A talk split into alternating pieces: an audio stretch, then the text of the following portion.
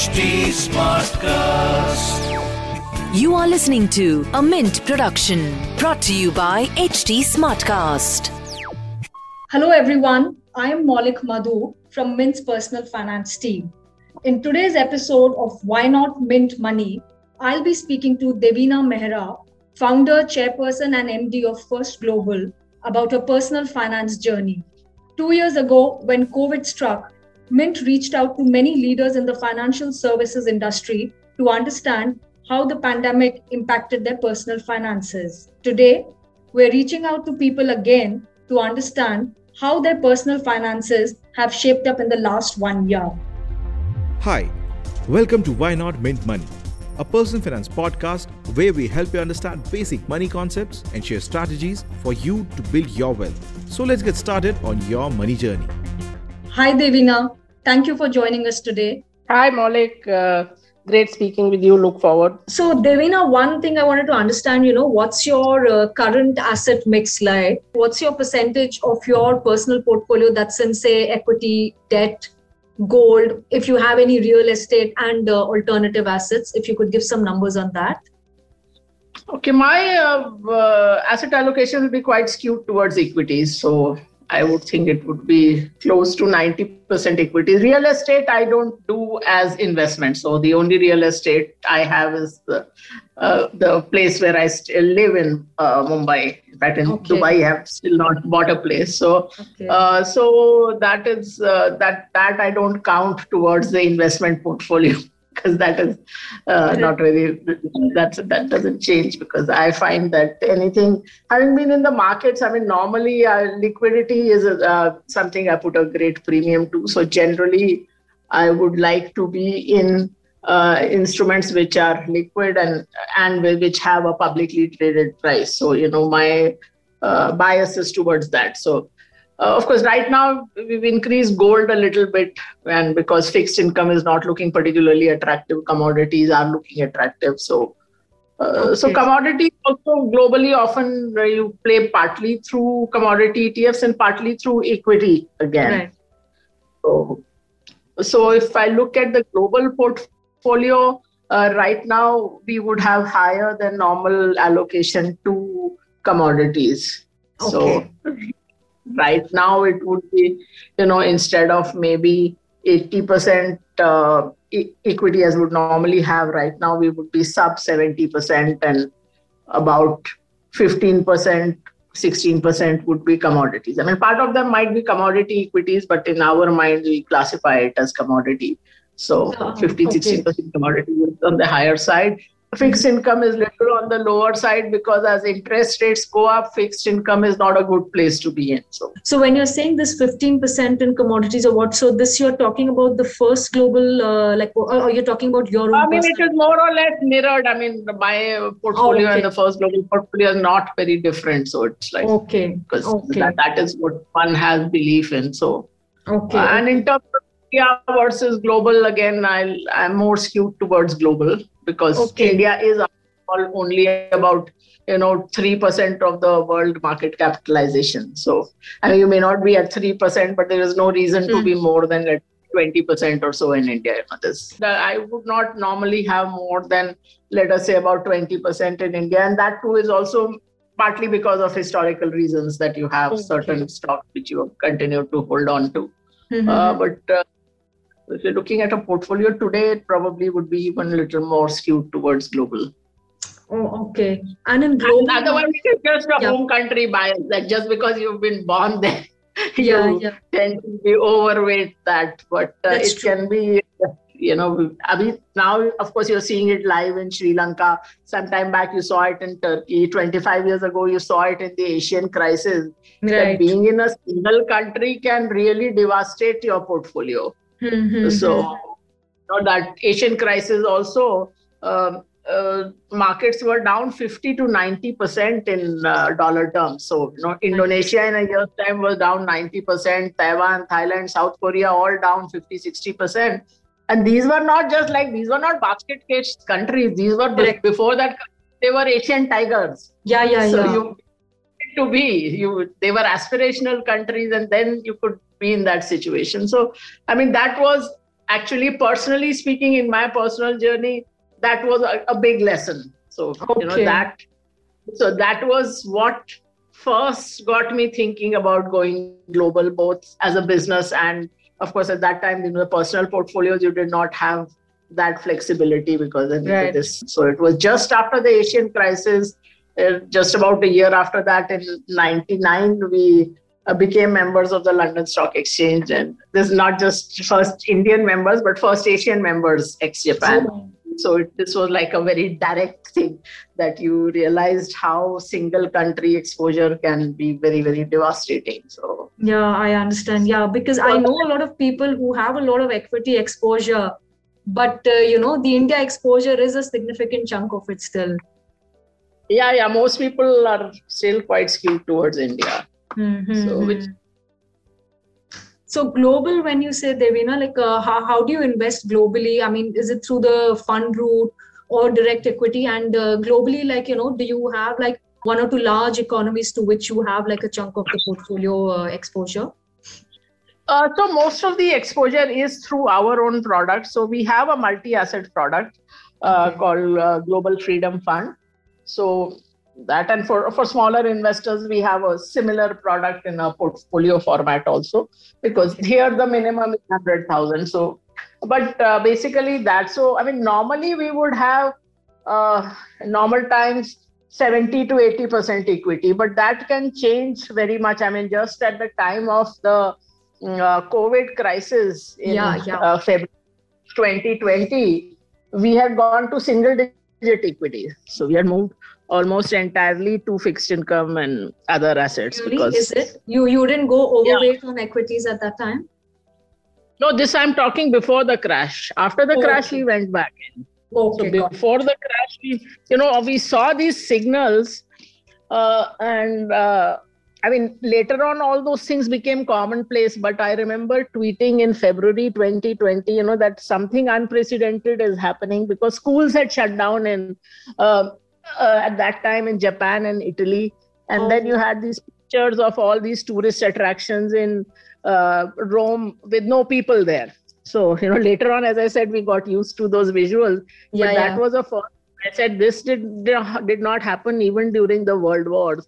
So something very different is happening, and we thought, you know, it's uh, best to. We took some insurance and some wherever it was multi-asset portfolios, we got out of equity for Okay. the most part. So we were, as I said, in single-digit equity exposure, which was a pretty drastic bet to take, but it paid off. Of course, I mean we could have done better in the sense we moved to investment grade debt, which Mhm. still lost money. It was because the only thing which held up were treasuries. So even uh, investment grade debt, debt took a hit, but obviously nothing like the equity hit, you know. Right. So right. the yeah, the principle in any investing is that avoid the big loss. If you sidestep big losses, you are already ahead of the game. sure. So, so if you are, let's say, in the COVID crisis, any fund or scheme or whatever, if they go down, let's say, you know, 35% even. So you will need a 50% plus rise to even come back to zero, to That's come back right. to 100. That's So- right. Yes. So, you, so trick is not to have a 35 40% hit. Yeah, but sometimes it's hard to predict. No, you you won't know that this is going to happen. Like you know, the same thing about you know timing the markets. You know how how often can you time it? no, I mean, it right? see, you get some signals and also have risk control measures. Okay. We always say, like in, in my professional avatar, we, I mean, we always say that, uh, uh, you know, uh, more than half the money you pay us to manage Mhm. money, you know, more than half the fees you pay us is to manage the risk. Only the balance is for the returns. So always risk control first because uh, investing is a loser's game. Um, so I mean that is that is the principle of it that you have to first principle is to avoid a big hit on your capital. sure. So loser game means that you have to make sure you remain in play. So Mhm. if you that only then your returns will come. So uh, there is a very good article, very old article, 1970s article by Charles Ellis on the loser's game. That how everything in the world is either a winner's game and a loser's game. So very very interesting concept that you know, like for example, tennis at the highest level is a winner's game that you have mm-hmm. to be mm-hmm. very very good uh, yeah. uh, and serving and, and returning volleys, and whereas at the mohalla or club level, it is a loser's game. The winning strategy is just to make sure that you keep the ball in play. Got it. and the yeah. guy will make enough mistakes for you to win. Yeah. So, yeah, so yeah. and games evolve. So when investing started, it would have been a winner's game because very few people knew what was going right. on. So you could an edge, a mm-hmm. consistent edge. Now with data available to everyone and so many right. smart people in the market, your only edge can't be that you will be better than everyone in finding stocks. I mean, you're lucky. Will if you are, if you have the skill to be right, you know, sixty percent of the time. Nobody is going to be right ninety-five percent of the time, let alone hundred percent of the time. So, right. with that to manage. And are all your investments through First Global, or like at least a chunk of it? Yeah, most of it is. I mean, uh, barring as I said that you, there might be some stocks that you are holding historically. Yeah, yeah, yeah. Mm-hmm. yeah because you know, like our India product is only just over two years old. And I think you also mentioned about gold. So gold and other commodities, do you have like some like a four five percent exposure there at the moment? Other commodities in global uh, in the global portfolio, as I told you, is about 15 16 percent currently. Okay, okay that includes commodities and commodity stocks we normally we classify oh. both as commodities got it got it also even the equity one where you're investing in uh, commodity companies yeah that in, in in our system we classify it as commodity because you know the okay so got some it. commodity etf some might be commodity stocks also. Okay and this is gold and other commodities? Yeah gold will be some yeah there'll be some gold there'll be um, oil and gas there will be metals so all, all together. Oh okay okay okay so yeah so just i'm trying to get the numbers right. So you said your uh, equity so whatever investments personal investments you have you said around 90% is in equity whether global or indian. Indian you said is just about maybe 20% the rest is uh, global. Uh, that leaves about 10% so within that i'm trying to um, yeah and uh, not actually currently as i said currently it would be uh, uh, right now because normally our global fund is over 80% in equities. Right now it is between 65 and 70% somewhere. So right now probably my equity exposure will not be 90% exactly because you know that's okay. a dynamic number. So so this year uh, it would be uh, right now because commodity if i if I classify commodity equities also as commodity, then the commodity exposure is relatively higher just now. So it's that 15, 16% is in commodities. Oh, okay. So, um, so the equity part would be so the equity, including the commodity bit, would be roughly like how much then?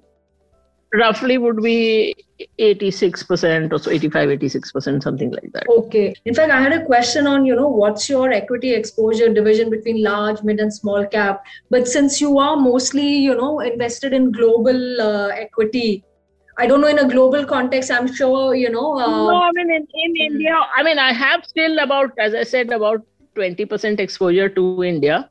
Mm-hmm. Uh, so it's not that zero. But uh, it, again, uh, as part of our risk control, one thing which we focus on a lot is liquidity.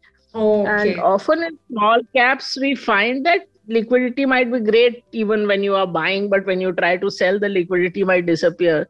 Yeah, so yeah. part of whole risk control and preventing the big loss, mm-hmm. we limit our exposure to small cap. So okay. even when we know our systems are showing that small caps will do well, mm-hmm. uh, you know, we might only go up to a maximum of maybe 15% or so in small caps. Okay. And that too, I mean, with, with reasonable liquidity. And small caps we define as between 1,000 crore and 5,000 crore market cap. Okay. We don't go below 1,000 generally. Okay. So okay. now also we would be somewhere in the 12 to 15% range in small cap. Okay. Okay. 12 to 15% of your 20% in Indian equity. In India, yes, yes. Got it, got it. Okay. Basically, I mean, just try to limit risk. So, got it. so we, as I said, risk for us is like many layered. So it is right from liquidity, position sizing, things like that, onto Mhm. stop losses. So, so stop losses also we are very strict. So, like for example, last uh, quarter, I mean, a lot number of stop losses were hit.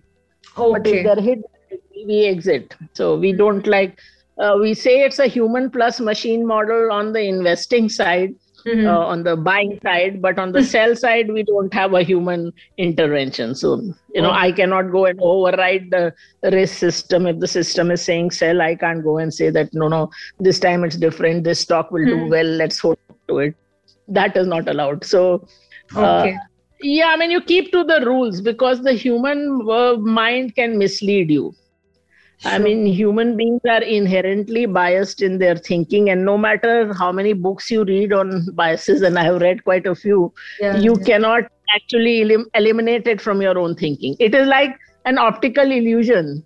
Mhm. You can see an illusion, you can be told how it works, but your brain will still continue to see it. Mm-hmm. I understand. Yeah, yeah, yeah. Yeah, so this is again one other thing we'd like to know. So, um, you know, like since March 2020, we've seen, you know, all kinds of things happening with the markets. So, is there any particular investment strategy, you know, that you tried out in the last one year and which worked really well? And uh, also anything that you tried out that didn't work well or went, you know, really wrong? So, something, you know, if you'd like to share on that. Right. So, uh, so broadly, of course, uh, things have gone well. One thing which, yeah, if you look at uh, the global funds, Mhm. uh, one thing, of course, was that uh, last year, you know, when we say global, our funds are truly global. So that means that they are not global. Doesn't mean that I go and buy a Nasdaq ETF and call it global, or buy, you know, 15 Nasdaq stocks and call it global. So it it, it is actually multi-geography and multi-asset. Okay. So for last year was not such a great year for uh, being in a number of markets in the sense that US outperformed and not just US within US a very narrow list of stocks outperformed. Okay. So if you look at S&P returns it came from just 20 stocks. Okay. So so that is and and this is also interesting that emerging markets actually went down last year. So emerging markets I think were down 7 or 8% for Mhm. 2021. So, I mean, uh, a riskier strategy would have performed better last year than our more diversified, less risky strategy. So, Okay. Okay.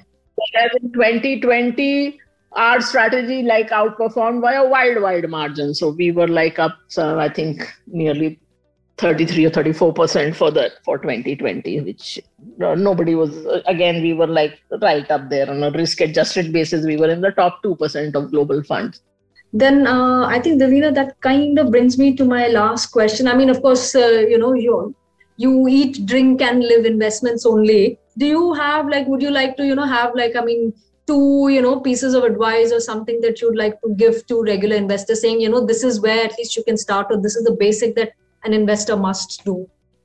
yeah so two or three things. One of course first of all know your current asset allocation.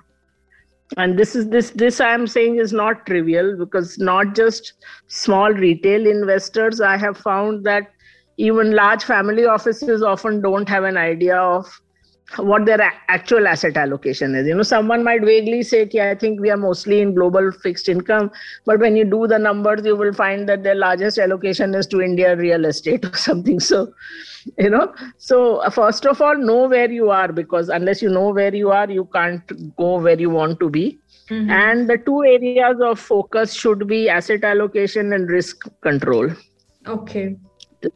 so this that i mean I, that has been my mantra for By risk control, invest- again, like you said, know when to, you know, get in, get out. I mean, try to at least minimize your risks, even if you No, can't. uh, and and ha- basically have a system that as i say that you know the easiest hack in the world is that when you invest in something first of all uh, tell yourself that i can be wrong because you know even if you are the best investor in the world Mhm. you will be wrong at least 30 40% of the time if not more so Mhm. if you tell yourself otherwise the human tendency is not to admit mistakes and therefore you continue with things which are negative for too long. So, and have a stop loss and other risk control measures decided upfront. Mm-hmm. On the fly, you will not be able to make that decision. So you have to be you may you make your rules. You be clinical about the rules, and then don't try to override the rules. Sure. Yeah. Yeah. Manage things more closely, both for yourself and for your clients. Devina, thanks very much for sharing your personal finance experience with us. It was great to have you on the podcast. Thank you, Maulik. Uh, my pleasure.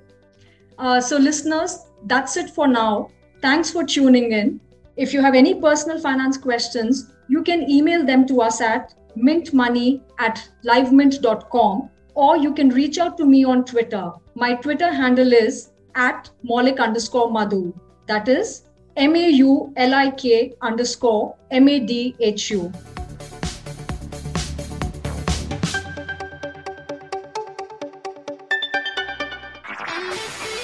This was a Mint production brought to you by HT Smartcast. HT Smartcast.